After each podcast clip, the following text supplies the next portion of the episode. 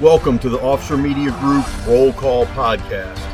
Officer Roll Call is meant to inform and entertain. Now, let's get into this episode. Welcome to this episode of the Officer Roll Call Podcast. This is Paul Peluso, the editor of Officer Magazine. And as always, I'm joined by Frank Borelli, editorial director of um, the Officer Media Group. How's it going today, Frank? Pretty good, Paul. Pretty good. It's cold across the country as we record this. Yes, yeah, it it is. I hope everybody's staying safe out there, uh, dealing with the snow and the cold weather. Um, I'm down here in Florida, and luckily it's it's not too chilly down here, but we did get a couple of cold days, but nothing like you guys up north get, Frank. Uh, it's actually not bad here in the Mid Atlantic region, but other areas of the country really surprised me. Even down Lafayette and Gulf Coast states, some of them around the other side of the Gulf from you, I guess, and they're getting yeah. they were getting snow yesterday. So I hope everybody does stay warm and safe. Certainly, it's not stuff they're used to.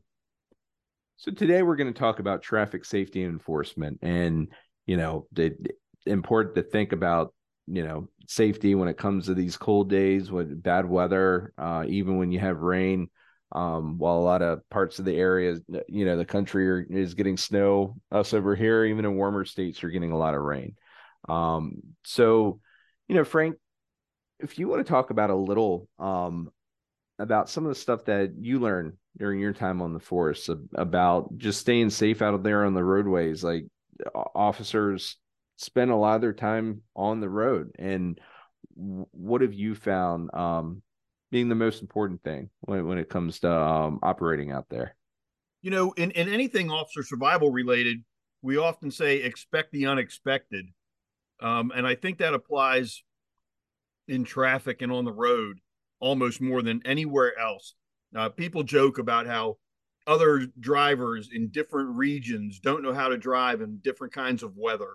Um, it, it, amazed me when I visited Alaska and I saw people on motorcycles and they, they, they were out there in two feet of snow and it didn't matter. They didn't care. It's just, they're out there. Um, my, I, I have friends in Louisiana and when the temperatures drop down, uh, one gentleman made the comment that he won't even go out on the roads because there are too many people simply don't know how to drive in the weather that's winter related. You know, if, if it's snow flurrying, they all lose their mind. And if there's one thing that I, I, I learned was 100% true, you could never anticipate what other drivers were going to do um, during a traffic stop, during traffic enforcement activities, or even just simply driving from A to B you could always count on them to do something completely unexpected. Um, changing lanes, stopping. The, the I when I took driver's ed, we were taught if you saw lights behind you, you pull over and slow down, get, get out of the way. The number of people that if they would just stop in the lane, they, they wouldn't pull off to the side of the road. It could be a two lane road and they'd be in the fast lane and they would they'd see lights behind them and just stop. Um, expecting the unexpected was hands down the biggest lesson learned um, in driving a law enforcement vehicle, Paul. So, Frank, I want to talk about a couple uh, articles that are going to appear in the January February issue of Officer Magazine. Now, yeah, the magazine won't be out until the middle of February, but th- this will kind of be a preview for our listeners here. Um, and you wrote both of these pieces, and the first piece we'll talk about is titled "Cover versus Concealment um, on a patrol SUV, and basically how you know patrol vehicles are largely SUVs today instead of sedans, and how has the available cover um, from the vehicle changed? Uh, can you talk about kind of what, what went into this, your mindset, um, and what you're talking about, kind of you know tactically when it comes to staying safe on the road when you're around your patrol vehicle? Yeah. So, I mean, when I went through the academy, everybody was driving sedans, and we did have a class. Uh, you know, what part of a car will stop rounds that provides cover versus which part you could just hide behind or inside of. That's concealment, right? Um, and then when I became an officer survival instructor and I was attached to the academy and we're teaching stop and approach, um, you know, what part of the the bad guy's vehicle can they shoot through versus what can't they shoot through. Uh, and then, interestingly, on the street, the things you would never think would stop rounds that actually did because they were a cumulative effect. Uh, one instance was a bad guy who shot at a driver. Uh, the driver was driving a, a Toyota 4Runner, so his SUV.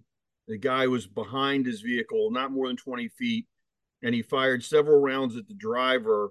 And the bullets that managed to penetrate the vehicle through glass or through uh, metal body, through the back seat, one of the rounds was actually stopped by the headrest behind the driver's head. So that's how close he came to getting shot in the head. But that headrest, which would normally not stop around because of the cumulative effect of other things around had to penetrate, then it did actually stop that round.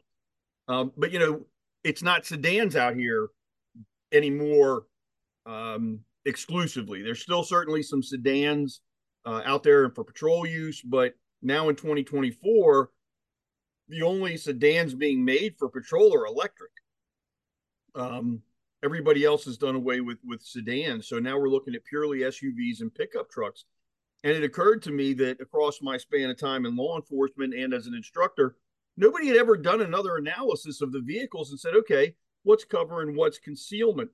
So when I wrote that article, I did it with the purpose of analyzing the, the commonplace patrol SUV, right? The Ford Explorer, the Durang, the Dodge Durango derivatives. Um, and where are you safe from what angles inside the vehicle in the driver's seat or outside the vehicle behind different parts of the vehicle? Um, and then same thing with a pickup truck, right? So if you're in the driver's seat of the pickup truck, what's in front of you that's going to stop bullets? What's beside you that will or won't? What angles are you safe at? uh, what's in your trunk, or excuse me, the bed of a truck or the storage compartment of an SUV, and that's what that article discusses. Is where where are you safe, as if you can be safe when somebody's shooting at you, but what's cover, what's concealment, knowing the differences, and and taking a good position based on the circumstances. Yeah, and I think uh, you make a lot of good points in this, Frank, about things to uh, consider. I mean, when when you go from you know sedans of of a while ago now the, those big big sedans to now kind of you know smaller SUVs. Do, have you found that you're actually even though you're going to an SUV from a sedan that you're losing cover space? Well, I think it's inevitable that you are. You know, the the Crown Victorias of old and the Impalas and the Caprices that were really the full size sedans. You look at a, a 400 plus uh, cubic inch motor, it, that's a lot bigger chunk of steel to be able to hide behind than any of the V6s that are out here today in the SUVs. And since that steel is really what's providing the cover, the more the better, but it's not there anymore. You know, vehicle frames that used to be steel frames. Um, a lot of officers who were around in the mid 90s, early mid 90s will remember when Ford switched the Crown Victoria from a steel frame vehicle to an alloy frame vehicle. I, you know, I don't I don't depend on the alloys to provide as much color as much cover as much as the the actual steel frame would. So uh, yes, there's there's there's less protective space even on the SUVs than there is on sedans. Uh, the, the sedans of old, they're they're they're never going to be. We're, we're never going to have that level of protection again. I don't think, unless you actually up armor a vehicle. Um, when it comes to safety in or around the vehicle, we have certainly taken a step back I think too, when you think about, you know, protection and cover, not just from, you know, firearms, um, but just from being on the side of the road and being able to use that when you're on the other side of the vehicle, um, as a type of cover from incoming traffic, maybe a, you know, drunk driver, someone that's not paying attention. Um, there is, you know, going from those big sedans, there is less you know room. Um i, I guess the kind of if you're trying to block off something on the other side of that vehicle um does that pose a challenge at all? Well yeah obviously it does. When you're using the vehicles to create a safe zone the yeah. larger heavier vehicle is always better because you know uh, even if you take a small vehicle take a, a nissan sentra coming down the road at 55 60 miles an hour that's a projectile with an awful lot of inertia and momentum uh, and energy coming at you. Um, so if you have a tank sitting there, obviously you're safer behind it than if you have a Volkswagen sitting there to stop it. And, and that's where we're at today. The SUVs today uh, aren't as large and aren't as heavy. um, as even the sedans were of yesteryear. The pickup trucks are larger SUVs. And if you're using an SUV, a patrol vehicle of any kind, to set up a safe zone, you definitely want to have that heavier weight uh, because there's a lot of energy in a vehicle traveling down the road. Uh, example, we drive, my wife and I drive a, a Nissan Rogue, a small SUV, but if we're going 60 miles an hour, it's still 4,000 pounds going 60 miles an hour. Now you compare that to our other vehicle, uh, a Dodge Ram 2500, you know, 7,000 plus pound vehicle going 60, 65. That's a whole nother level of energy. It's almost twice the energy. Stopping one's a lot easier than stopping the other. And we need to keep that in mind. And I know we also talk a lot about electric vehicles and how more departments are turning to electric vehicles, or that's something out there that's being pushed. And and one of the big things is that they're lighter, uh, which, which could be a good thing. But you know, when it comes to you know using them um, on, on, roadways and in in that way, uh, that could not be a good thing. I, I don't know. I don't know what they weigh. I'm not as familiar yeah. with electric vehicles. I think my bigger concerns would be is if you're going to use an electric patrol vehicle purely uh, as a say as a road barrier, and somebody rams it intentionally, what happens with the battery? I, I mean, I don't, I, I, don't know enough, and I'm not saying anything bad would happen, anything good would happen. Maybe that battery weighs enough, and it's an anchor, and it's fantastic.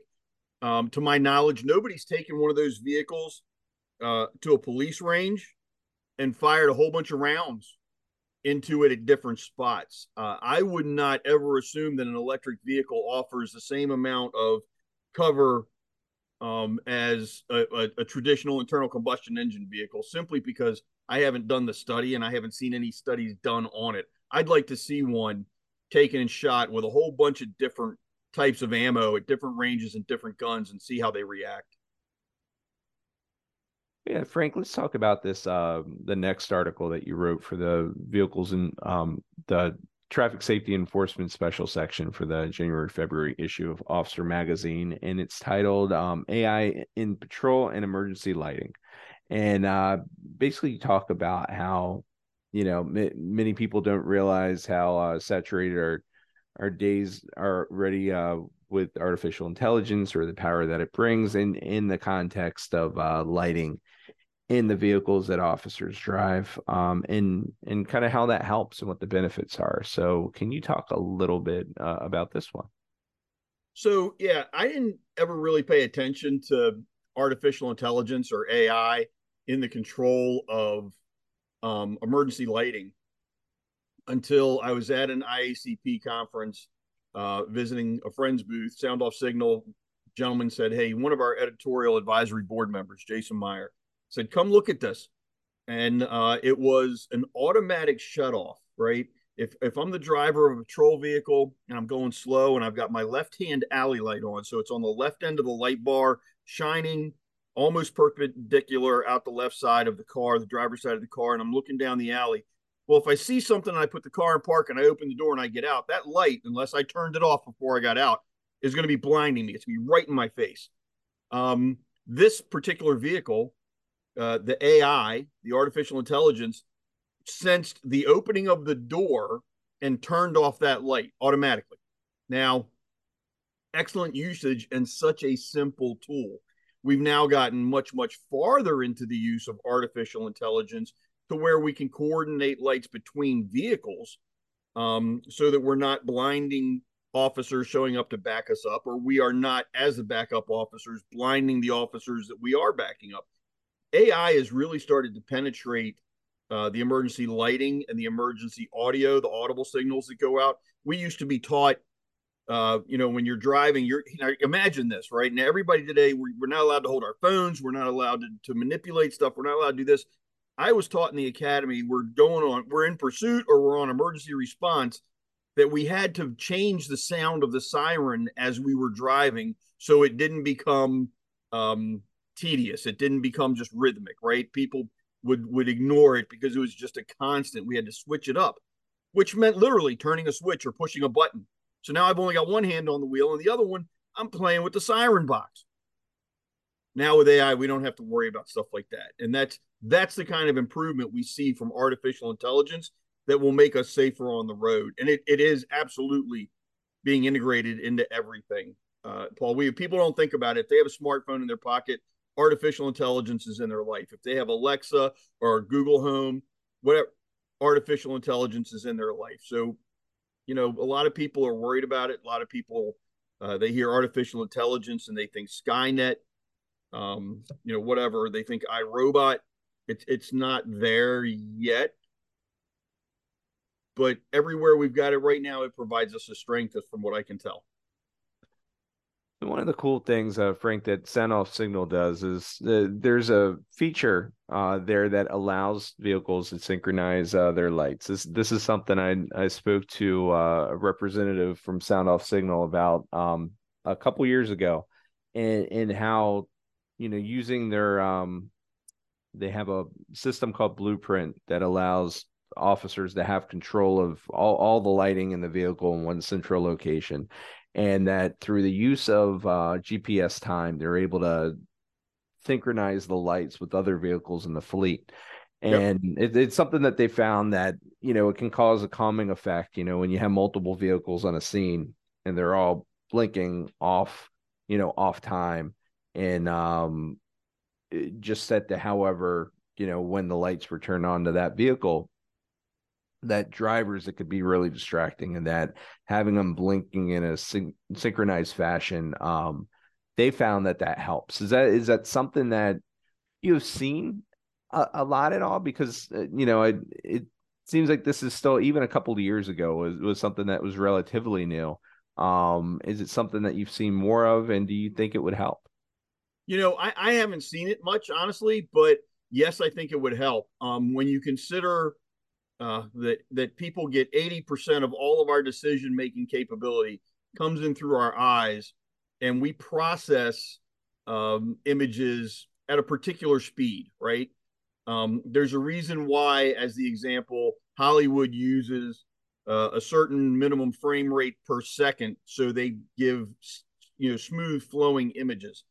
Um, when you look at a, an emergency vehicle every flash is is another piece of data to be processed. Uh, uh, the average patrol vehicle can put out over 3,000 flashes per minute. When you pull up another vehicle next to it, if they're not synchronized, now it's 6,000. And your brain is just overloaded trying to process all of this sensory input, all of this visual input. When they synchronize, it becomes much more manageable. So for the people, and, and here's the, here's the caveat for the for the people we don't want to overload, the synchronization is great. For the bad guys who we want to overload, I don't want that synchronization. I like to be able to turn it off because I want the bad guy as overloaded with sensory data as I can get him so he can't make clear decisions. So Frank, just thinking uh talking generally here, um we'll we'll close this uh episode of the podcast out what kind of tips can you give officers out there as far as staying safe on the roadways, especially when it comes to being at night or in low visibility uh, conditions? You know, uh, that would be that would be a long list if, if I took it on all all at yeah. once, Paul. Um, the there's times when you're out there that you want visibility in every way, and and I would encourage them to take advantage of it, leverage it, uh, be as visible as they can in every way. Reflectivity is good at that point, right? Um, on the other hand, if you're if you don't want to be an easy target, you don't want a whole lot of visibility and you don't want a whole lot of um, reflective material. So first off, you need to be aware of what your goals are, right? What what creates your safest environment, the high visibility or the no visibility? And then you have to be able, and Ken Good said this when I, I took a, a low light class from him decades ago now. You have to be able to see from the other perspective, right? How much light are you putting off? How much light aren't you putting off? Are you maybe not reflective, but there's a lot of light behind you, so you still are this beautiful silhouette? You have to be able to see from the other perspective. And that's a skill that um, is not taught enough or focused on enough in police academies, in my opinion, uh, in low light classes. We've got to develop this skill of understanding how we're perceived and how we appear, and then uh, modify that to attain our goals. Um, other than that, it, it really it, it, comes back to the mantras that I was taught as a military police officer: stay alert, stay alive. Um, and then uh, in, in, the civilian world, just being alert to what's going on around you, that awareness, um, and and acting accordingly. It's we we really do have to pay attention, and we can't let our guard down when we're on duty. Uh, we have to stay on our game. I don't know how else to say it, Paul. Yeah, no, I think all of that is great, Frank. And I'd like to thank everybody for joining us for this episode of the Officer Roll Call podcast. As always, if you have any questions, suggestions for us, you can reach us at editors at officer.com. And uh and stay safe out there. And is there anything you want to add, Frank? Nope. I think everybody needs to stay safe. Welcome to the new year. Let's make it a great one. Hey, thanks everyone. Thank you for listening to this episode of Officer Roll Call. Be sure to check back every two weeks for a new episode. Stay safe.